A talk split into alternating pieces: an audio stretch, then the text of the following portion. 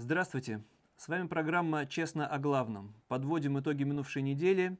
Я петербургский журналист Максим Кузахметов. И я журналист из Москвы Елизавета Маетова.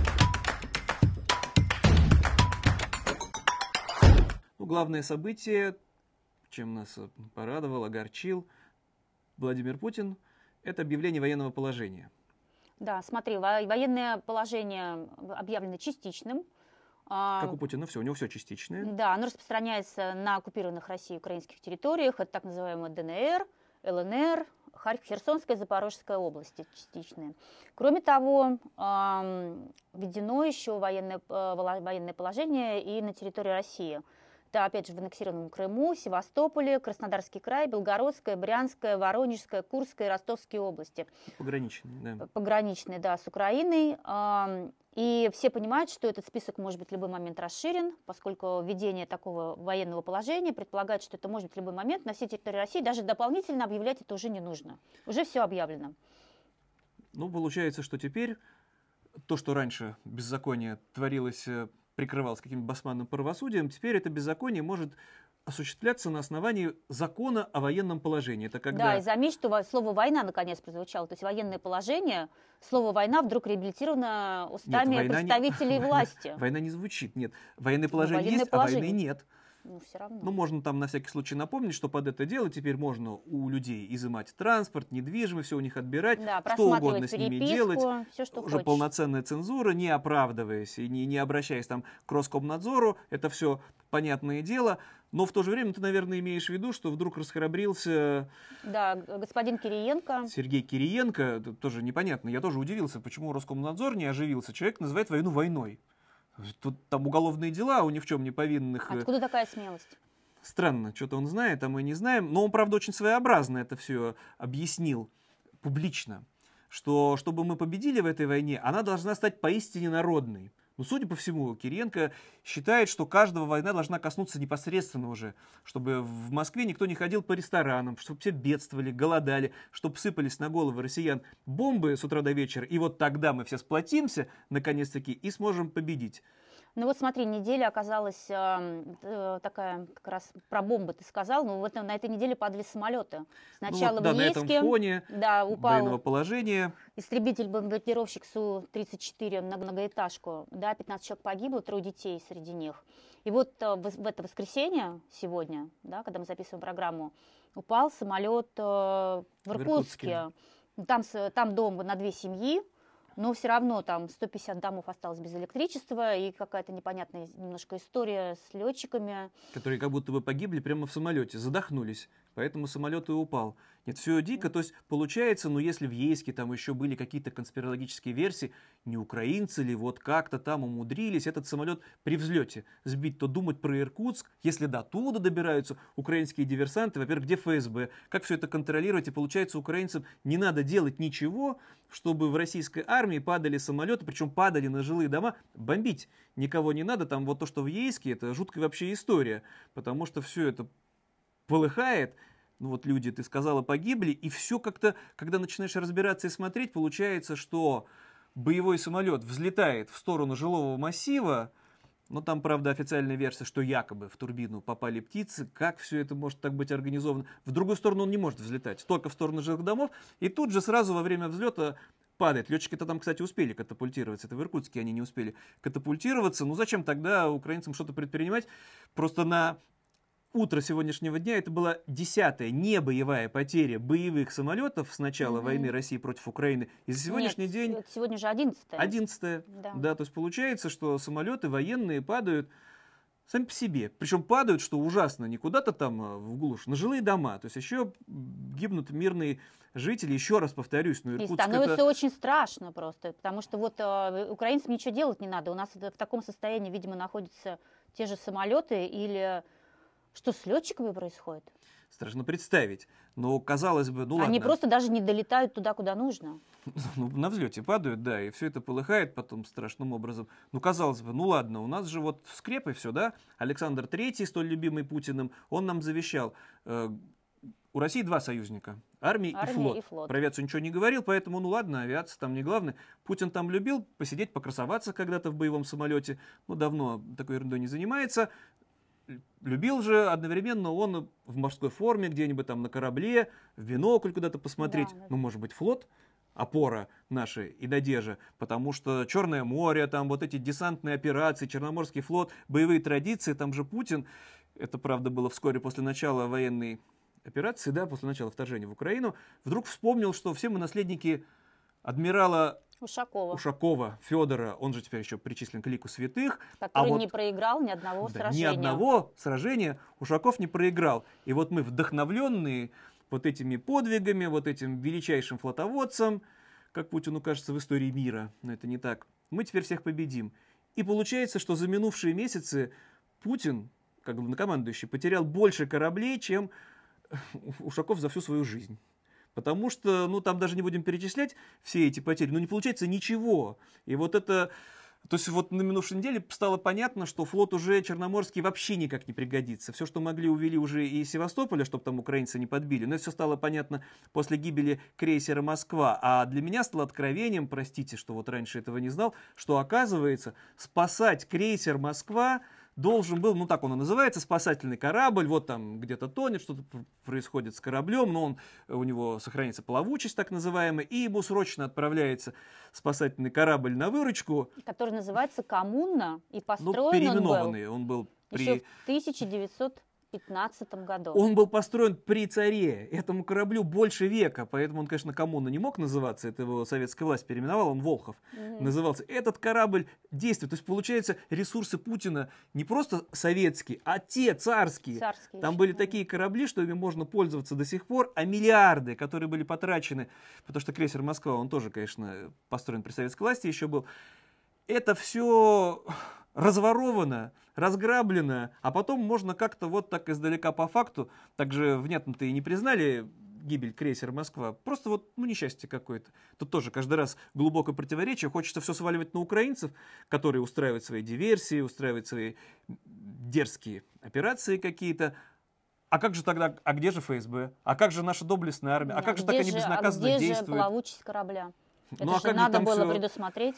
Ну, там даже до конца до сих пор непонятно. Ну и вся вот эта вот история, опять-таки, после всех этих храбрых заявлений, что сплотимся, что должна стать народной, а все события минувшей недели, ну вот, кроме того, что объявлено военное положение, понятно, что на фронте лучше не стало. Это вот в этой несчастной многострадальной Херсонской области оккупационная администрация в лице Владимира Сальда, Да, коллаборациониста. Да, заявил, что надо теперь эвакуировать э, жителей на восточный, Неожиданно. Да, на вдруг? восточный берег Днепра. Перед этим администрация сама туда переехала. Но, судя по всему, первыми, конечно, уехали, и мы даже Нужно- знаем этих артистов, нужные которые люди. должны были театр э, там восстанавливать, конечно же, администрация Ну да. коллаборационистская, а еще, по сути, ну, как они призывают э, население покинуть территорию, но это депортация Мгм. по большому-то счету. И здесь, конечно же, тоже страшно, что они задумали. Раньше советская власть легко бросала, например, у нас же и нынешняя власть, наследие советской,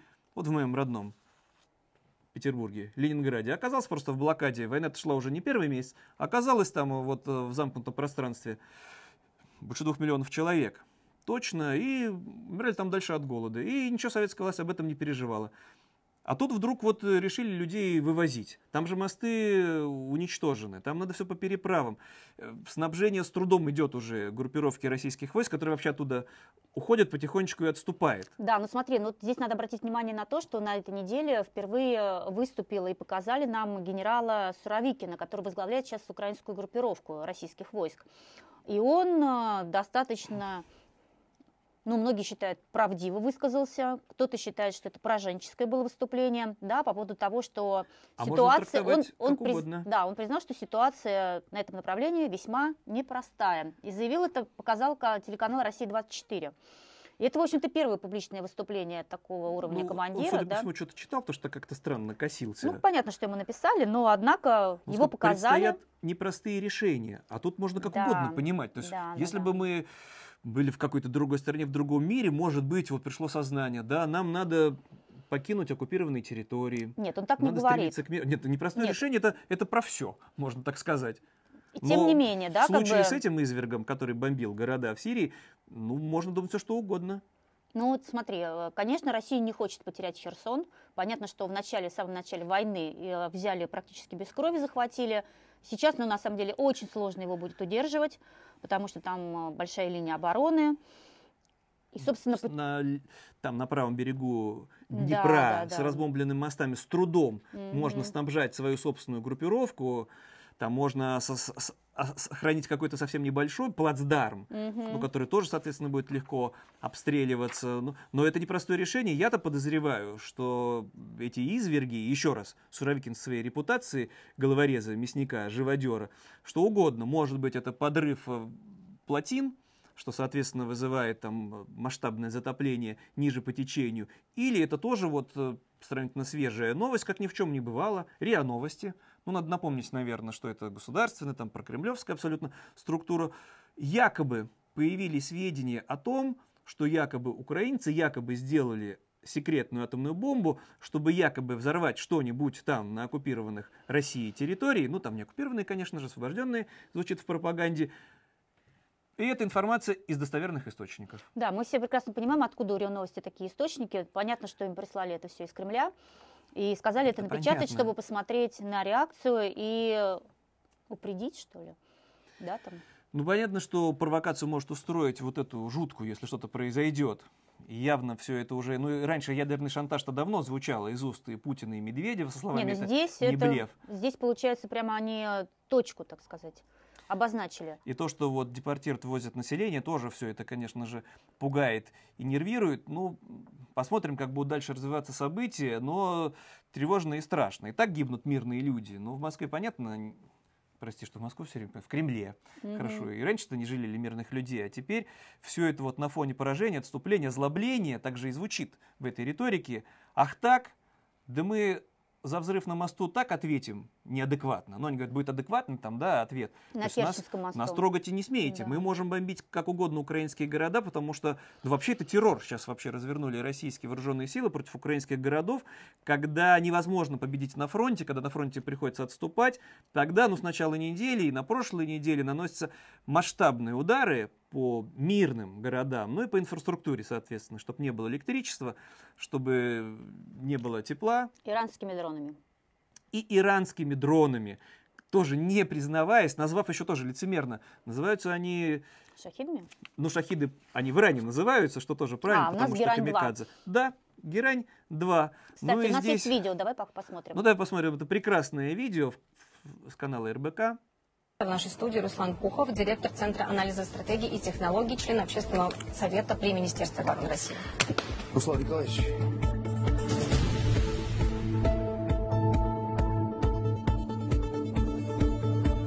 лодку раскачивать не будем, поэтому я очень прошу вас сильно на этих иранских, потому что это классика истории. Жопа есть, а слова нет, да? Мы все знаем, что они иранские, но власти не признали. Руслан Николаевич.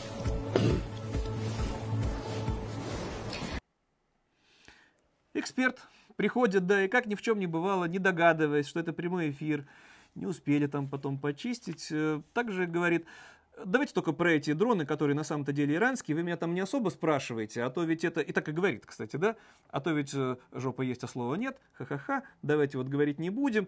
И все бы ничего, если бы этот военный эксперт не был нам известен, как человек, сыгравший зловещую роль в деле Ивана Сафронова он был одним из свидетелей, э, экспертов одним там тоже из экспертов, э, который признал, что заявил, что в его деле есть все-таки государственная тайна в разглашенных им сведениях. Да, причем очень запутанно, то, что, то, что доступа нет, а, а, а была государственная тайна. Государственная тайна была, да. Это все вот этот вот Руслан, Руслан Пухов, Пухов да. который теперь вот так вот глупо спалил родную, горячо любимую им путинскую власть, что, конечно, все у, у Ирана закупается. Это все и есть террор и терроризм, потому что но эти он, вот... Но он призвал сильно не раскачивать лодку. да, конечно, это любимая путинская тоже. Давайте не будем раскачивать лодку. То есть вот эти вот э, дроны с трудом управляемые, ты куда-то вот на точку его насылаешь, он не может за движущейся целью, он не точный. Это все удобно отправить на какую-то большую цель, ну, соответственно, электростанцию, либо вот просто на мирные горы, что там взрывалось, чтобы вот украинцам досадить хотя бы таким образом. Потому что на фронте, еще раз повторюсь, не получается ничего. В Херсонской области приходится отступать. Там Луганская область, которая была практически целиком под контролем российских войск, тоже там постепенно украинцы наступают, да еще и говорят потом только по факту про это, про все. Ну, российским доверять не получается, потому что если слушать нашу с тобой отечественную пропаганду, там каждый день только успехи боевые, но только и линия фронта Давай мы напомним один эпизод. Мы рассказывали эту историю в одной из предыдущих программ а, про перестрелку, которая случилась а, в А, ну вот оккупированной возвращаясь области. там, да, к- к- Да. Что, кто ж там воюет? Да, когда встретились э, в кафе сотрудники ФСБ и военнослужащие Минобороны, а закончилось, Контрактники. контрактники, закончилось все тремя трупами, да? Да, там просочились просто любопытные сведения. Да, появились, там, э, там в чем было как бы еще интересно, что один из участников этой перестрелки сбежал, и было неизвестно его имя. Так вот, на этой неделе выяснилось, что сбежал э, Евгений Тихонов, это сын генерал-полковника ФСБ Александра Тихонова. Генерал-полковника. Да. Короче, он туда был направлен заместителем губернатора. Ну, он рассчитывал получить высокую должность, Да. сравнительно молодой, ФСБшник, все места заняты. Но если папа генерал, о тебе позаботятся, будешь заместителем губернатора Николаевской области. И все пошло не так. И Да, Николаев не трусливо- захватить. Трусливо сбежал, товарищей И бросил. никуда не доехал. И еще, ну там и так военные ФСБшники друг друга очень недолюбливали, а здесь получается, что ФСБшник предал и своих товарищей, бросил. Ну о чем мы его имя будем скрывать? Потому что сливают эту информацию явно армейские военные. Ну, конечно, армия это наша, Надежда. военная прокуратура это Люди. Суровикина, командующего, который как бы не тужился выглядеть таким брутальным, суровым, а тоже на минувшей неделе прекрасные новости. Ну, они же раньше все должны были э, Ну да, отчитываться, эти все декларировать эти свои доходы. старые подняли журналисты и обнаружили, что Что не генерал, то мультимиллионер. Или Да. миллиардер. несколько квартир, таунхаус и очень интересный владелец всего этого имущества под названием Российская Федерация. Это сейчас все сведения, как мы знаем, Росреестр шифрует таким именем. Ну, Значит, смотри, одну из генеральских квартир генерала Суровикина, командующего российскими войсками в Украине, значит, купила Российская Федерация, после чего она продала эту же квартиру, опять же, Российской Федерации. Там стало три собственника, и все Российская и все они Федерация. Российской Федерации. Ну, это да. понятно, они зашифровали родню генерала, все они стали э, Российской Федерацией. Но там еще было даже более забавно, потому что Суровикин и раньше шифровался. Он в своих э, этих декларациях, которые они обязаны были раньше подавать, уверял, что у него ничего нет. Он просто, Это просто в пользовании. просто да. пользуется. Просто вот у тебя таунхаус, дома, элитная недвижимость. Ну, можно даже сумму назвать, потому что рыночная стоимость всей этой недвижимости небольшая, наверное, по московским меркам. 125 миллионов. Есть генералы побогаче. И подполковники, и полковники есть. Конечно, Минобороны, миллиардеры. Минобороны э, очень много людей богаче генерала Суровикина, на которого сейчас Ну, понятно, а, что все спешит потом это... поражение. да, всё но это- и он тоже не бедствует, его недвижимость оценится в 125 миллионов рублей. И вот, Особняк площадью 685 квадратных метров, три земельных участка, может, в отставку уйдет теперь вот Три э, квартиры. это в пользовании, да. в пользование. Ничего нет. Нищеброд. В общем, знает, за Жена хорошо зарабатывает, как Наверное. вот выясняется. И Некоторым дети, повезло. наверняка, и дети наверняка И дети талантливые предприниматели, да, заключают выгодные контра- контракты. И вот Но на... сейчас не время, Родина в опасности. Э, Генерал Суровикин решает вопросы в другом месте и другими Да, поэтому способами. вся надежда у Путина, как мы уже раньше говорили, на других людей. Иллюзию-то он не питает. Суровикин назначен только для того, чтобы потом нести ответственность за все вот это вот поражение. Путин-то хотел быть э, главнокомандующим победителем, теперь не получается, вот вам Суровикин, теперь он во всем будет виноват. А Суровикин там еще в отместку все превратит в пепелище. Но есть у Путина, Есть, оптимисты. нет, у Путина есть, есть надежные кадры. у которых Конечно все же, хорошо. Это наш с тобой любимый герой. Он у нас из одной передачи в другую мы про Ну. него рассказываем. Это глава Чечни Рамзан Кадыров. Что он сделал на этой неделе? У нас есть аж три замечательных видео. Да, там он последовательно успел в течение недели порадовать. У него масса, у него миллион подписчиков, даже больше там в телеграм-канале. Ну, для начала мы про это рассказывали. Он же заявил, Да, что он пообещал какое-то время назад, что его трое сыновей поедут на фронт. несовершеннолетних. Несовершеннолетние, да, у него получается э, 14-летний Адам, 15-летний Эли и 16-летний Ахмат. И вот Кадыров сказал, Кадыров сделал. Нет, там, конечно, выразили, ну, сразу хочется спросить, э, правозащитников вряд ли, там кто сейчас уже спросит, но хотя бы людей, у нас есть э, взрослые ученые мужи, которые без конца радеют за детей, вот, например, там закон приняли об опасности гей-пропаганды, это все запретить, но вдруг, ну а тут это же несовершеннолетние, это же им угрожает опасность, как же так? И там вот они как-то ловко так а, объясняли в Государственной Думе, что Виктор Заварзин, да, член Комитета Госдумы по обороне, э, что нет, конечно, категорически запрещается несовершеннолетних детей на фронт, но Кадыров хороший. И как-то все так путанно объяснил, а Кадыров наша надежда и опора. Ну давай посмотрим, там просто сначала Кадыров просто показывает, какие у него там, соответственно, брутальные суровые сыновья.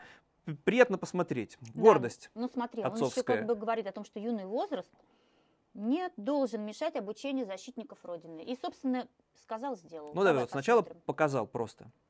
Assalamu alaikum.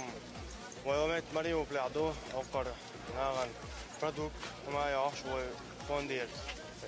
أعمل عجيزة ودعاز وضربة دولسن جمل التعني فومش شو حدا كان بدعت ياسيني كوش باش شو مع كاري عوزة دكتور أغواتي الله الله أكبر Ну ладно, показал детей, экипированных с автоматами, не угомонился. Проходит какое-то время очень быстро. И Кадыров уверяет, а дети уже на фронте. И показывает, публикует у себя второе видео. Дети стреляют. Ну, Давай Да. посмотрим.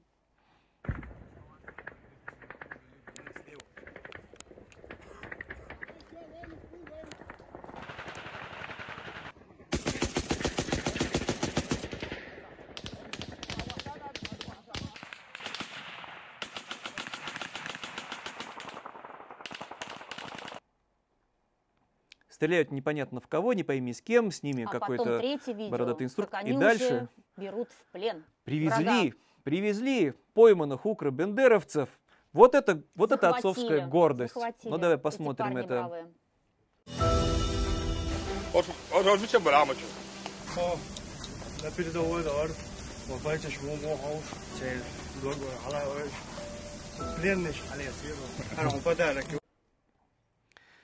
Вот если бы не это третье видео, еще можно было бы как-то что-то всерьез с оговорками, полу всерьез воспринимать. Но после вот этого карикатурного, совершеннейшего, абсурдного, как Кадыров, как к нему на джипе мерседесовском привозят бодрые сыновья, вот каких-то вот таких со скрученными руками, не пойми кого, какие молодцы. Ну все превратилось в абсолютнейший фарс. Но Путину нравится, если вот такая, то есть главное как показать. Да, вот с таким абсолютно постановочным, абсурдным, диким, нелепым, и все, исходит с рук.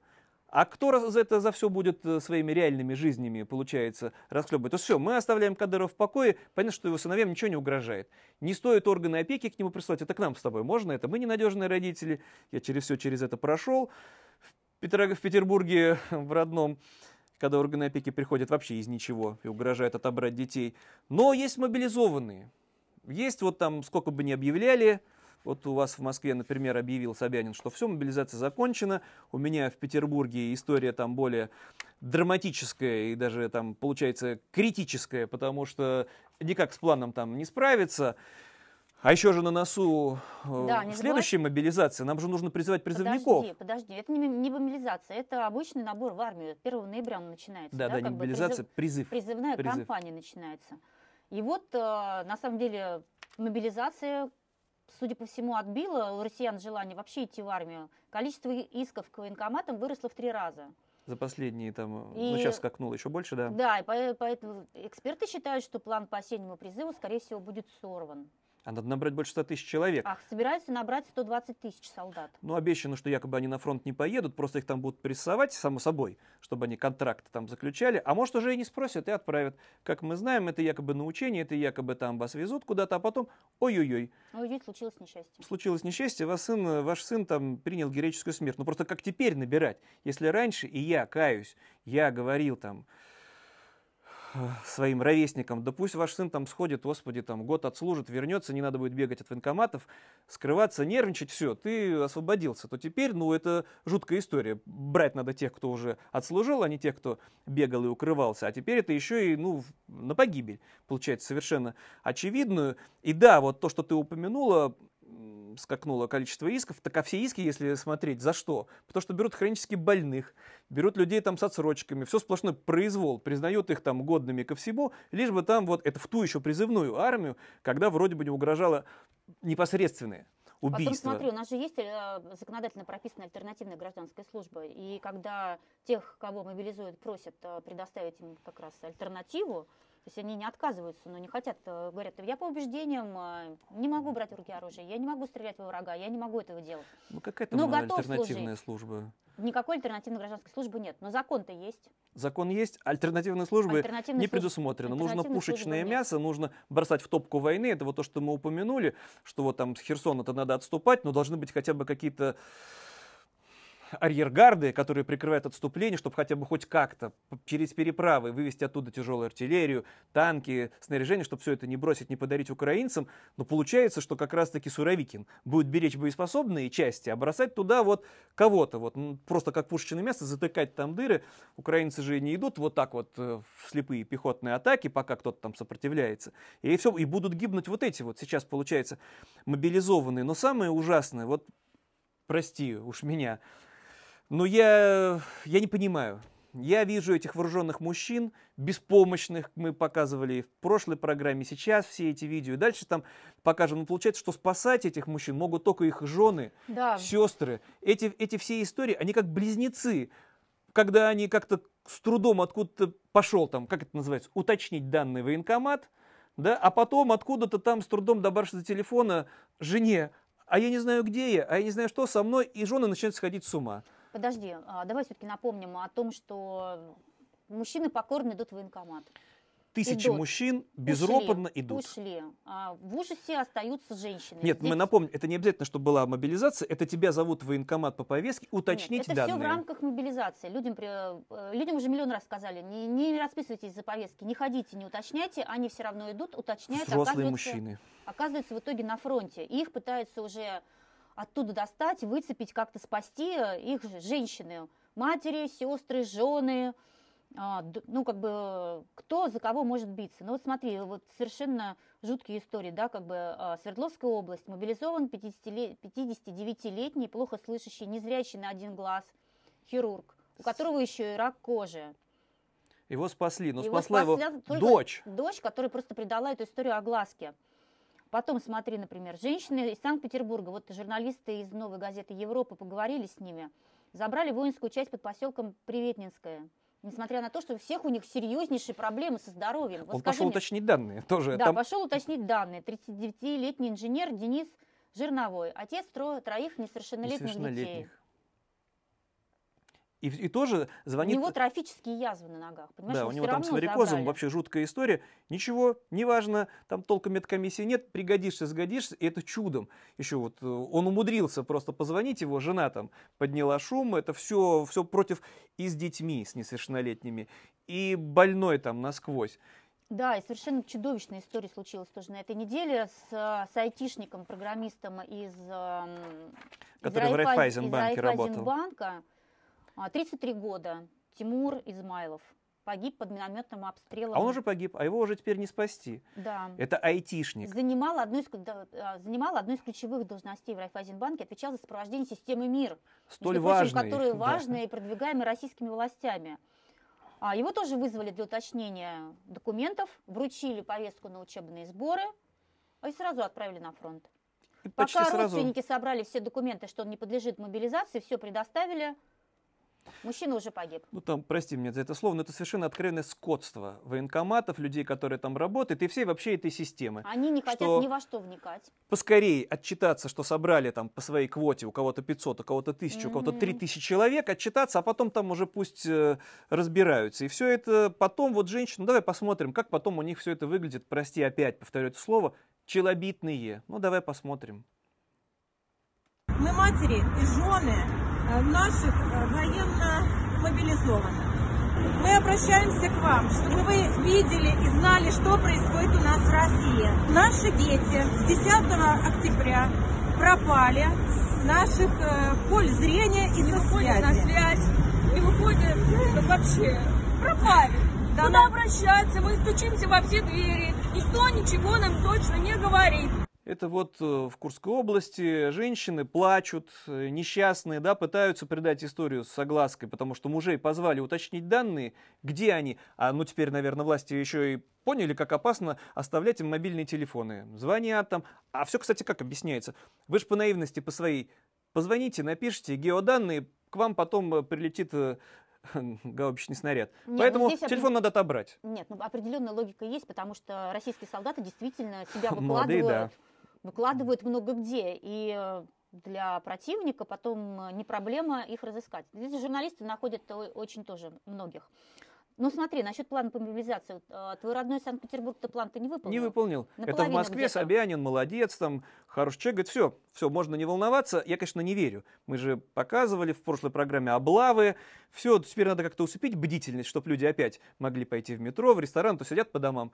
Призыв. Но в Петербурге невозможно это скрыть. В огромном 6-миллионном городе не набрать людей. Ну да, там все это позорище наше. Ну да, ну смотри, видишь, Беглов. повестками атакуют женщин, инвалидов и даже покойников. Все в лучших традициях российских да, выборов. Да. В издании Север, в издании Север Реалии это не единичные истории. Мы, наверное, про одну бы рассказывали, а там десятки историй, как повестки приходят, да, в Петербурге, женщинам, больным и умершим людям все равно приходят повестки, срочно прийти в военкомат, уточнить данные, ну и как ты уже упомянула, а это все. Не дай бог шагнул в военкомат, это будет чудо, если тебя вдруг выпустят. Явитесь на следующий день. Правда, мужчины и на следующий день все равно приходят с вещами.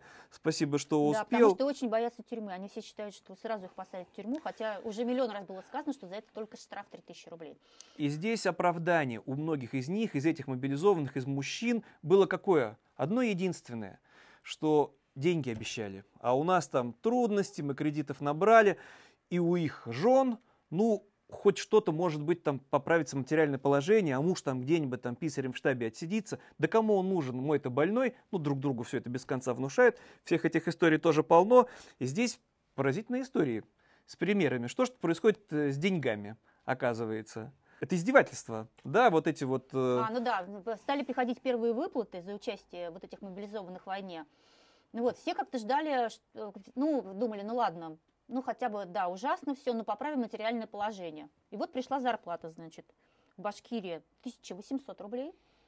Это, это еще, еще ничего. много, это еще ничего, потому что в Тюменской области мобилизованным начислили 759 рублей. Но и, и это еще ничего, потому что там одна из э, женщин выложила, ну там приходит же это все, да, 2 рубля, например. Да, это еще странно. До налогов или, или еще с этой суммы надо будет налог заплатить. Конечно, это чудовищное все издевательство. Ну и опять там, откуда мы обо всем об этом узнаем, они же начинают э, писать жаловаться, выкладывать опять ну, эти вот вы видео. обещаете одно, а на деле совершенно другое. Ну как же и, так? И правильно делают, что жаловаться. Нет, это правильно. Иначе никогда бы об этом просто Но даже кому не они апеллируют? К начальству, которое должно к нам прислушаться. Как же так? Детей кормить нечем, кормильца забрали молимся, чтобы он только остался жив. Ну, было утешение вот вроде бы все-таки. Вот, ну, студентов все-таки как-то худо-бедно учащихся призывать вроде не должны. Должны ну, были да. Путин, какая-то... Путин подписал указ, что студентов э, призывать не будут, поэтому И многие... те матери, которые продолжают верить Путину. Да, они не стали уезжать из страны, они там не прячутся по лесам. Я не знаю, читал чудесную историю айтишника, который прячется в лесу. Ну, там много не проживешь, да. зима на носу, Ну вот, короче, поверили. И что тут? В Кузбассе, в Кузбассе губернатор Кемеровской области Сергей Цивилев заявил, что в, нач... в регионе начала действовать программа трудовой мобилизации. То есть Правильно. И студентов отправляют не на картошку, как вот, Нет. Как это и не айтишниками какими-нибудь. Да, да, да. Не айтишниками там, я не знаю, врагов опять выслеживать и блокировать там данные, чтобы они там следили за этим. Они их отправляют сразу в забой, в шахту. Ну правильно, потому что шахтеров призвали взрослых, э, женатых мужчин э, с семьями. Там есть, кстати, истории, когда тоже с тремя детьми там э, забирают, mm-hmm. призывают женщины в отчаянии, как же так обещали. А мало ли чего вам там обещали, говорят в военкомате. Фейк вся эта ваша история про то, что с тремя несовершеннолетними. Вот если бы с четырьмя, мы бы еще посмотрели, еще попробуйте докажите. Ну так вот, а здесь Цивилев говорит, трудовая мобилизация. Да, в забой пойдете. Тоже мне старшекурсники, тоже мне белые воротнички. А кто будет замещать там вот внизу? И ладно бы там э, какое-то передовое оборудование. Сколько в Кузбассе за последние годы этих жутких историй там с заваленными трагедий. шахтами. Но все равно, наверное, в шахте у них больше шансов э, выжить, чем на войне. Ну, с такой что... войной, с такими командующими, ну да, потому что у нас есть следующее видео там с мобилизованными. Это уже, соответственно, из Краснодарского края. Опять, это все, конечно, выглядит как человек, это опять вот я, как человек, который когда-то служил в армии, все это пытаясь перемерить на себя, над тобой издеваются, тебя там унижают, но ты вооруженный человек. Нам-то лишний раз оружие не давали. Я за всю свою службу двухгодичную в армии стрелял три раза по три патрона, и то там тряслись. Ну, мы в караул, правда, ходили с патронами, там немножко другая была история. Но так, чтобы тебе доверили там пальнуть откуда-то, не дай бог, там все там со страха умрут. Ну так вот, и здесь э, видео прекрасно. Очередная челобитная. Да, да, да. Ну давай, посмотрим. Погнали, мужики. Дорогие наши, так сказать, власти Российской Федерации, так называемое Министерство обороны, мы мобилизованные Краснодарского края. Месяц нас типа к чему-то готовили, непонятно к чему. Возили туда-сюда, блядь. А сейчас, получается, мы находимся где-то в полях Украины. Нас просто как собак выкинули. Вот реально в полях. Ни лопат, ничего с собой нету. А из обмундирования только свое личное, что нам гуманитарная помощь помогла. Живем просто в поле. Нет-нет, привозят какую-то еду. Буквально два раза в день. Палим костры, рубим деревья, копаем, чем Бог послал. Тем, что нам все-таки какую-то часть, там нам дали калаши и шпик-ножи. И, ребята, копошитесь как хотите. Никакой информации нету, командования нету. Сидим как на иголках, потому что не знаем, где свои, где чужие. Ни рации, ни патронов, ни хера нету. Это что, блядь, наше Министерство обороны такое классное? Блин, все не медикаментов. ничего. То есть люди не знают, где они находятся, Зачем они зачем они находятся, что-то вокруг стремит, э, Где гремит. свои, где чужие? Где, в какую сторону идти, как же так, спасите, помогите. Да, да, да, да. да. И все бы ничего, может, мы даже прониклись бы каким-то сочувствием к этим да, но людям. главным жалобщиком оказался краснодарский депутат Антон Кулигин. А еще недавно он горячо поддерживал специальную военную операцию и ездил на машине со знаком Z. Вот ну надо же, какая коллизия. А теперь вот Представляешь, какое, каково жалуются. его разочарование, что он увидел, оказавшись на месте. Ну и вот опять вся, получается, надежда у всех у этих мужчин э, на что? На жен, если они есть у тебя, на сестер, на матерей, которые вот, вот с этими вот письмами, и то, если ты, конечно, больной какой-нибудь, или хотя бы, чтобы она знала, где ты находишься, чтобы Ну все это придали огласке. Потому что есть э, более важные дела у нынешней власти, вот как я уже упомянул, что нам остается только молиться. Но там мы не питаем иллюзий про русскую православную церковь, да и с молитвами все доведено Да до дикого абсурда. Да. На этой неделе прошел Z-молебен Так и называется. в Крестовоздвиженском храме в селе Святково Кольчугинского района Владимирской области.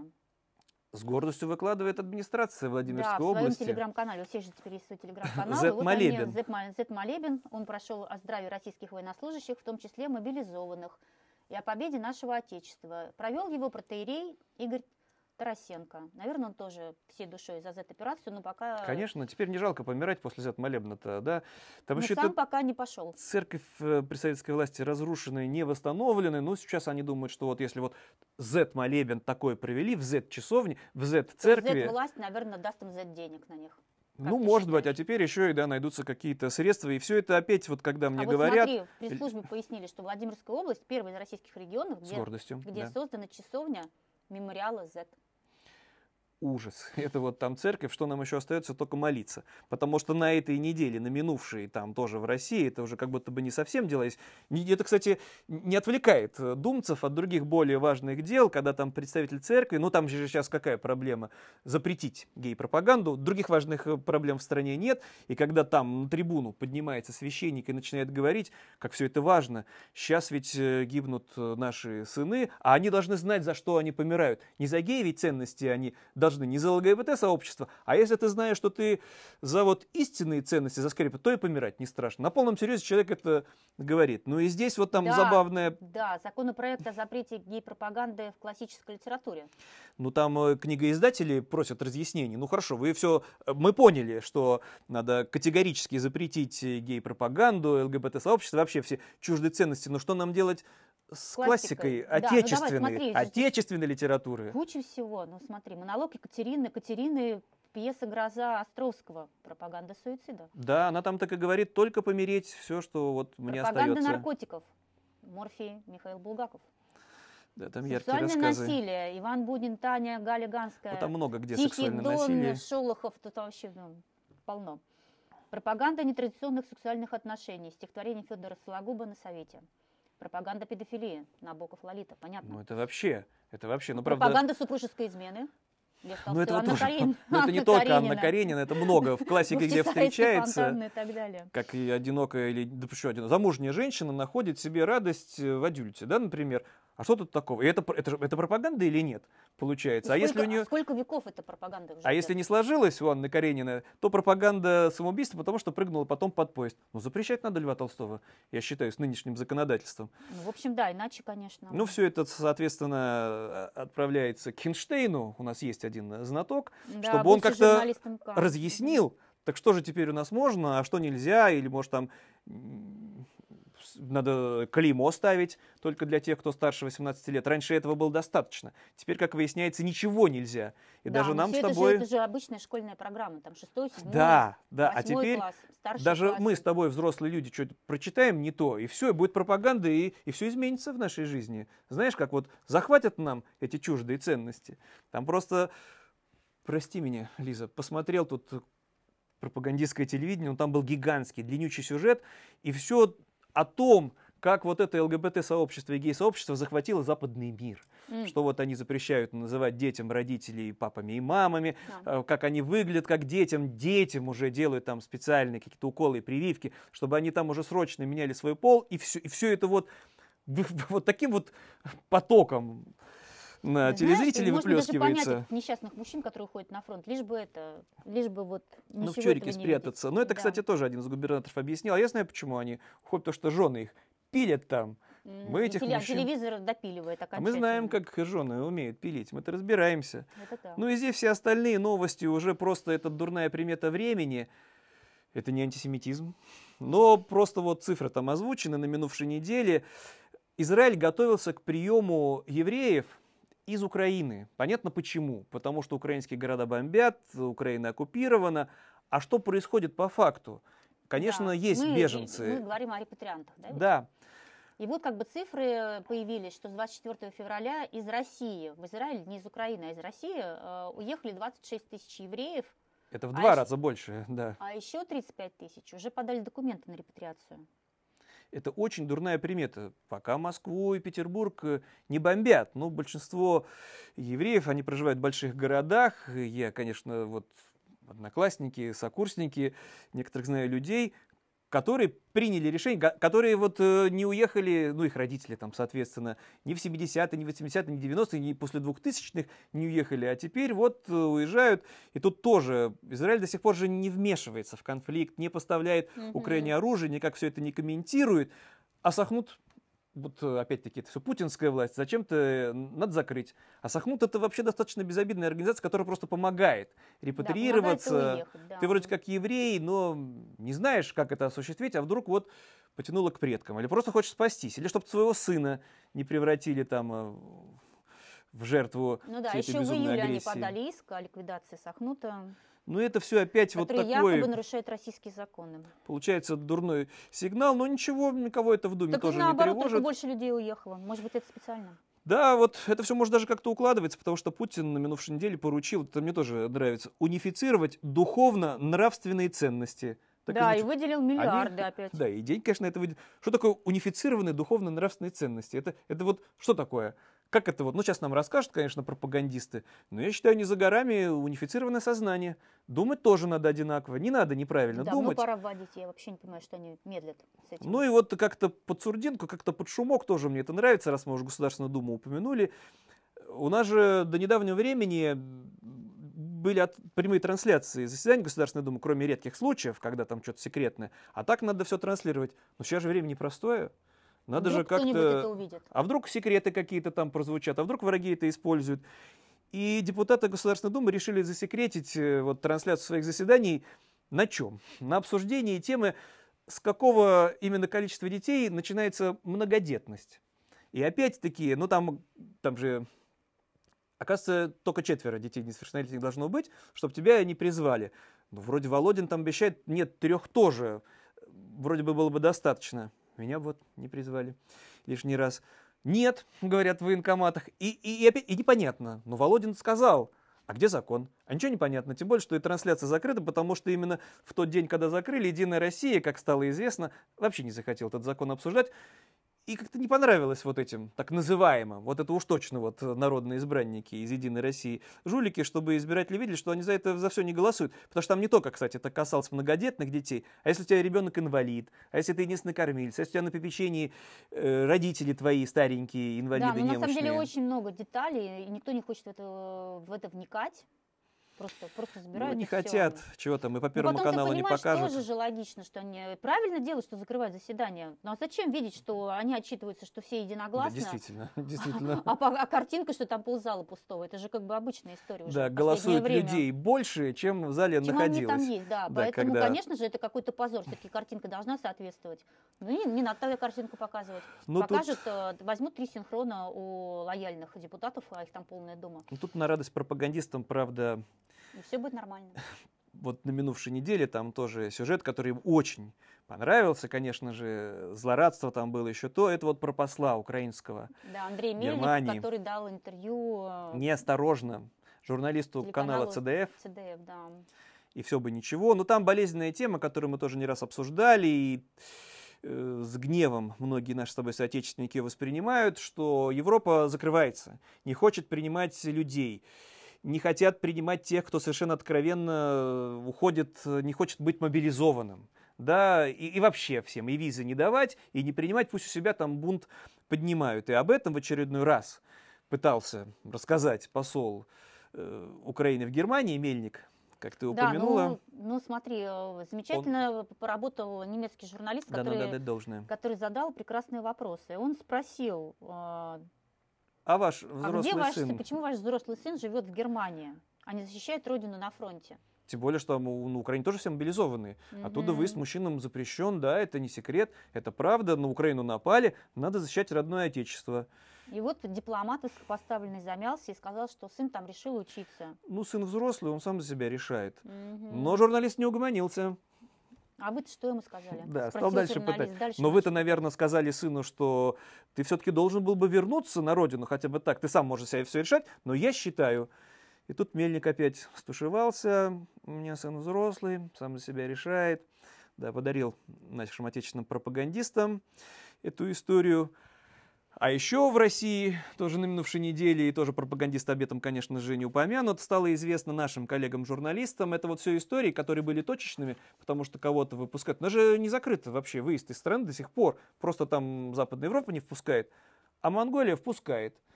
И вот э, стало известно, что сформирована база, Да, в которой уже миллион человек. Между больше прочим. миллиона человек, мужчин, которым э, из родного отечества выезжать нельзя. И эта база стремительно пополняется. Я думаю, дальше будет только расти, а в конце концов в нее придется включить всех мужчин, потому что отечество в опасности. И здесь тоже, вот, наверное, последнее из новостей вот из этого, из родного отечества, которое понравилось мне в Геленджике. Да, яркая история. Да, но видишь, если всех готовят к войне и уже называют, ввели военное положение, то, в общем-то, все совершенно логично. В школе, ну, в школу номер один Геленджика 19 октября ворвались вооруженные люди. Стреляли в потолок и захватили заложников. Оказалось, что это были учения, о которых никого не предупредили. Правильно, а как еще учения проводить? С детьми. А если там кто-нибудь в окно бы выпал, если у кого-то бы сердце не выдержало, а какой вообще там шок, к тебе врываются террористы, вам всем конец. И ничего, власть, как ни в чем не бывало, объясняет, э, готовьтесь, ждите. Что, ну, власть, которая сама, по сути, по своей террористическая, и Эстония на минувшей неделе признала Россию государством-террористом, ну что еще от нее ждать? Да, все должно быть спонтанно, чтобы они научились себя вести в таких ситуациях. Или вы хотите, чтобы вашего ребенка застрелили? Да, поэтому мы сами будем стрелять у него Мы над духом. сами будем, Пусть да. в страхе Пусть они растет. там Говорит боятся, плачут, учителя террористическая власть и в эти же дни объявляет, ну там уголовное дело очередное против Алексея Навального, Слушай, что ладно не- там что- экономически, Что, не неделя, то опять какое-нибудь новое уголовное дело. потому что это он уже находился в тюрьме, когда совершал уголовные преступления. Причем какие? Так, короче, он что, пропагандировал терроризм, призывал к нему, публично призыв, призыв, и призывал к нему, от- опять же, публично призывал к экстремизму, финансировал экстремистскую деятельность. Находясь в тюрьме. И реабилитировал нацизм. Все это делал, находясь практически безвылазно в ШИЗО. Ну там понятно, это, в штрафном изоляторе. ну понятно, что Навальный, ну вот когда он там может что-то там донести до нас, ну экстремизм, терроризм, понятно, но как я мог оправдывать нацизм? Я же должен был бы сказать, должно быть какое-то там видео. Конечно, никакого видео нет, а все основано на том, что его соратники, которые находятся в эмиграции, в одном из интервью сказали, что, конечно, Жаль, что полковник Штауфенберг не убил Адольфа Гитлера, Гитлера надо было убить. И вот это следователи называют оправданием нацизма. Ну, вообще, наверное, раз нацистов упомянул, в пример да, и- привел, И, почему-то Навальный здесь. при- причем ну и здесь- Алексей казалось бы, Навальный при чем здесь Навальный? должен за Вот все за опять это расхлебывать. Ну, мы напомним, что он из ШИЗО практически теперь не выходит. То есть находится в тюрьме, в, в тюремной тюрьме, в такой, в страшной изоляции. И здесь вот вдруг на фоне всего вот этого мрака и ужаса, и вот этого бесправия, и этих мужчин, которые идут безропотно на погибель, очень любопытная новость пришла из Башкирии. Мгм. Неожиданно, но это пока, ну как там можно подтвердиться, просто появились телеграм-каналы, где Где говорят о том, что в республике поджигают офисы православных партий. Ну, они поджигают. Там, да, были поджоги военкоматов не Призывают только в Башкирии. уходить в подполье и готовиться к борьбе за независимость. Да, здесь вот призывы мужчины. Находим друг друга, пишем друг другу, уходим в подполье, вооружаемся, будем бороться за независимость Башкирии. Это не наша война. Ну, там так и написано. То, да, что но смотри, устроило... возглавляет это анонимный комитет башкирского сопротивления. А у них есть прецедент, потому что они Да. защищали сравнительно недавно гору Куштау, которую должны были срыть. Это вызвало всплеск э, ярости, возникло стихийное движение. В Башкирии достаточно такое серьезное, когда тысячи людей пришли на эту гору, не дадим ее срыть, ну там соду нужно было добывать, очень удобно, вот такая гора соды, грубо говоря, лежит, все сроем. Неважно, что там какие-то, какое-то место поклонения, что это вообще символ, это Мгм. вообще уникальная достопримечательность, природный сроем и все. И люди отстояли. И вот получается, что именно тогда они почувствовали, что можно объединиться, можно противостоять власти. А если власть тебя притесняет вооруженным путем, значит, ты тоже должен будешь вооружаться. Здесь пока ну, мы не можем получить подтверждение, что действительно ли там будут партизанить и как. Или, как вот тоже я прочитал одну из версий, как все это на руку ФСБ. И Что Да само нет, ФСБ ну, могло все это спровоцировать. Конечно же, они могли это все организовать для того, чтобы э, как раз направить про- по- протест в нужное им русло. Это логично, возглавить его. Организовать. Все несогласные туда пишут. э, Все под контролем. да, мы знаем уголовные дела против коллег-журналистов, которые заводились якобы потому, что открылся какой-то Да- телеграм-канал, да у которого три подписчика, да. ну и там провокаторы внутри тебя, как все это удобно, чтобы не просто там закручивать гайки, а там развернуть тотальный террор против своего населения, потому что якобы где-то зреет заговор. И тоже все вот это, опять надо эту тему, наверное, упомянуть, ведь почему надо было напасть на Украину, чтобы она не напала на нас, на территорию Украины против украинцев, которые никакие не украинцы, их вообще всех придумал Ленин, по- Ленин потому что это русский мир, это русские Да, люди и надо русский защищать язык. русских. И все бы ничего. Если бы по факту не получалось, там тоже вот подводят наши с тобой коллеги-журналисты итоги минувших шести уже семи месяцев, а кто кровь-то, получается, проливал в пересчете на душу населения, кого больше призывали. И здесь э, жутковатая статистика для э, великого и могучего старшего брата, Ну да, в а десят- вовсе не русские. Да, в десятке э, среди по- погибших лидирует Дагестан, ну, национальные республики Башкортостан, Чечня замыкает эту десятку, а, Татарстан, много погибших, то есть национальные республики. Ну вот буряты, калмыки, Прежде всего, тувинцы, буряты, вот да. они-то и должны кровь Отстаивать проливать за русский русский мир, мир. Все это опять вот чудовищное лицемерие, конечно же, нынешней власти. И здесь вот, ну, если мы затронули тему распада и раскола, это, считаю, это все неминуемо произойдет. Здесь вот я к этому немножко скептически отношусь, но у нас есть с тобой знакомые, которые считают, что это может стать э, своеобразным вот предвестником распада России, потому что на минувшей неделе совершенно официально Латвийская православная церковь Да, ну, обратилась к патриарху. В Латвии есть э, приходы, там достаточно она большая, развита, много православных. Официально обратилась к патриарху Кириллу с разрешением признать себя независимой, автокефальной. Автокефальной, да. Это вообще история тут э, связана в основном с законодательством латвийским, которое подразумевает, что церковь на территории Латвии должна быть независимой никому не подчиняться. А то мало ли какое вам там задание Мгм. пришлют, а тем более теперь, если мы знаем, что Россия страна-агрессор, что вам там устроит, какие проповеди вы будете читать, вы должны быть независимыми. И местный митрополит официально, соответственно, вот обращается к патриарху, а что я могу поделать, вы должны мне разрешить эм, стать вот э, самостоятельной церковью. А дальше ты независимая церковь, действуй как хочешь. Дальше уже как угодно все это может рассыпаться, все вот эти скрепы. Ну, давай там под конец тогда Культура образования. культура, образование, потому что помимо того, что льется кровь, Да, как этом, неудивительно, Ну, существуют хорошие новости для людей, которые поддерживают режим. Ну, например, певица Юлия Чечерина, известная Z-патриотка, которая с 2014 года ездила в Донбасс, концерты проводила, и вообще она такая- занимает такую пророссийскую, сумасшедший, я бы сказал, просто. пророссийскую позицию, стала заслуженным артистом России. Вот, заслуженный артист России. Вот это Заслужила, признание. Заслужила. Не Еще там выступил Пугачева. скрипач Петр Лунстром. Он молодой совсем, между прочим. Тоже он ездил, Скрипач, значит, лауреат различных конкурсов. э, ездил в Донбасс и заявил, что не просто одобряет российскую агрессию против Украины, но и мечтает о том, чтобы эта страна вовсе прекратила свое существование. Что он при этом говорит? Мы, конечно же, особая цивилизация с особыми интересами. Мы русские, говорит Мы Петр русские, да. Лундстрем. Мы не можем терпеть у себя под боком государства, сделавшее русофобию главной частью своей идентичности. Мы вправе его уничтожить, говорит Петр Лунстром. Скрипач. Мы должны говорит. его уничтожить, и мы уничтожим его. Жуть вообще. И это деятели культуры публично говорят.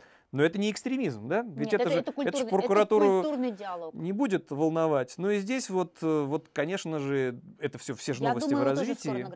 Конечно, такого Давай надо посмотрим. обязательно Через пару наградить. программ точно Потому расскажем. что Москва все-таки там, как неудивительно, продолжает проходить выставки, вернисажи. И тут Да, вот... идет э, еще какая-то культурная жизнь. И до этой культурной жизни добрались такие власти.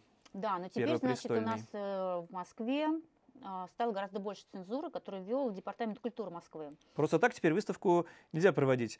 Ну, мы-то думали, наверное, картины надо показать, чтобы они, не дай бог, не были антивоенными. Ну, Нет. не дай бог желто-голубыми. Или в неправильных, В да, неправильных в неправильной тонах, цветовой да. гамме. Да, Нет, да, да, да, да. этого мало, не только картины надо проверять. Короче, теперь надо не только кураторы будут проверять, но и из департамента еще культуры, то есть не только куратор выставки следит за контентом да, там, этой выставки, а еще департамент культуры Москвы.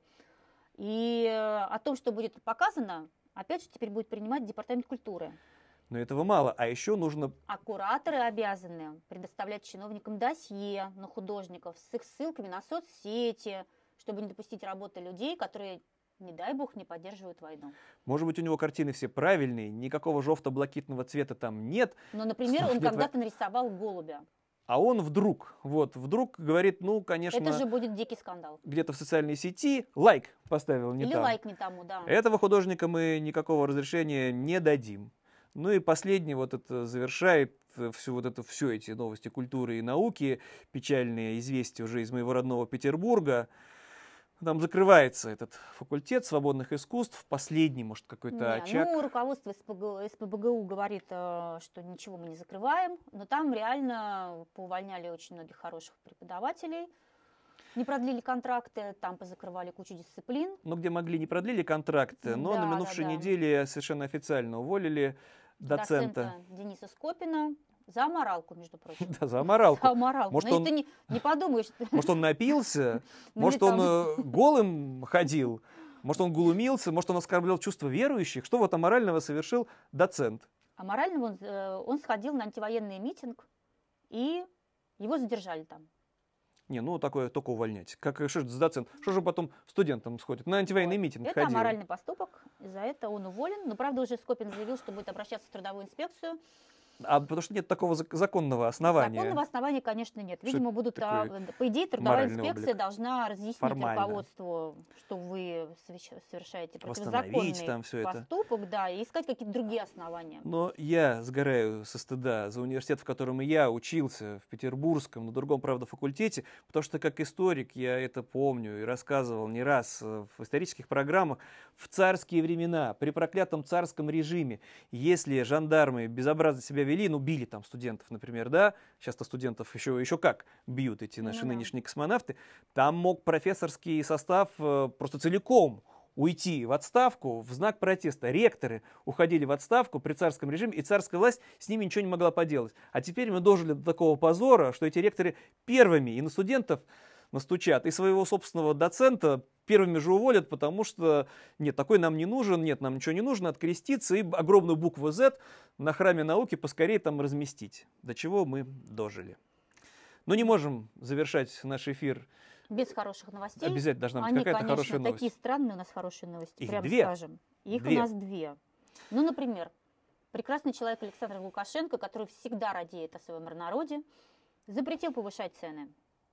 На Чино- все. На все. Вообще на все. На Чиновники, квартиры. разумеется, взяли под козырек и восприняли приказ буквально. За неделю возбуждено уже 18 уголовных дел, прошли сотни проверок, сотни проверок, закрыты фирмы, открыта онлайн-панель для анонимок, и уже показали покаянное письмо, э, ой, покаянное видео работника магазина. Это вот нас кадыров- у кадыровцев научились. Да, наверное, да, чтобы Да, просить да, прощения. Но там, конечно. Лукашенко, он э, личную какую-то неприязнь испытывает ко всем э, работникам торговли, как какую-то советскую такую, да, вот, что если в торговле работаешь, уже, значит, подонок, негодяй, да. там он ужасными словами про них говорит. И даже объяснил, они же все подонки, у них курица стоила там, ну там в белорусских все это рублях, два, Мгм. так они стали продавать ее, поделили пополам, и по полтора рубля. Например, вот, Мгм. мол, какие коварные злодеи, но мы такого не допустим, вы нам жалуетесь, мы за простой народ, и это вот наш главный союзник. Я просто напомню, что вся, вся история советской власти – это борьба с торговцами и спекулянтами, и это отсутствие продуктов в магазинах, черный рынок, ну, Ну в да, идеале российские власти власть добивается э, голода. очень часто копируют э, то, что делают белорусские, ну, то, что касается Ну, протестов, у нас с например, отставанием да, все там. это Ну, происходит. немножко с отставанием. В общем, не- нельзя удивляться, наверное, не придется удивляться, если у нас это скоро сделают в России. Ну правильно, цены дорожают, это же все хорошо показывать, как и на Западе, да, люди из супермаркета уходят с пустыми тележками, потому что не могут себе позволить что купить. Все подорожало на 10%. Во Франции беспорядки. А как про родное отечество объяснить, что все в подорожало в два дома раза? приходят погреться, чай попить. Да, вообще да. Но тут вот есть про погреться другая хорошая новость, уже не из Белоруссии, а из родного отечества. вот, Да, да, да, да. Есть у нас заботливые губернаторы, которые радеют за свой народ и радуют хорошими новостями. Потому что вот, ну он там, э, глава Бурятии, порадовал, что теперь вот в семьях мобилизованных, да, вот им есть, мы уже, правда, рассказывали про эти сюжеты, на Дальнем Востоке семьям мобилизованных обещали Рыбу, мороженую рыбу, Мороженую рыбу. Обещали баранов. в Туве, в Тыве, да, там живого барана живого вместо барана мобилизованного. Вместо живого папы. Ну и да. в Бурятии все теперь будет В получше. Бурятии вместо папы будут дрова. Да, если у тебя мобилизовали, глава республики пообещал се- семью обеспечить дровами.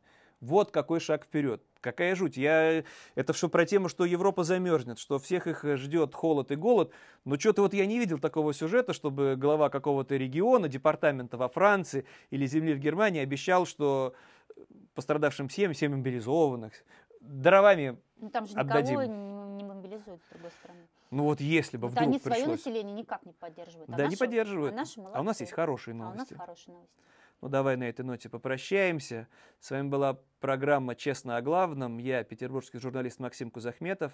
И я журналист из Москвы Елизавета Маетная. До встречи через неделю.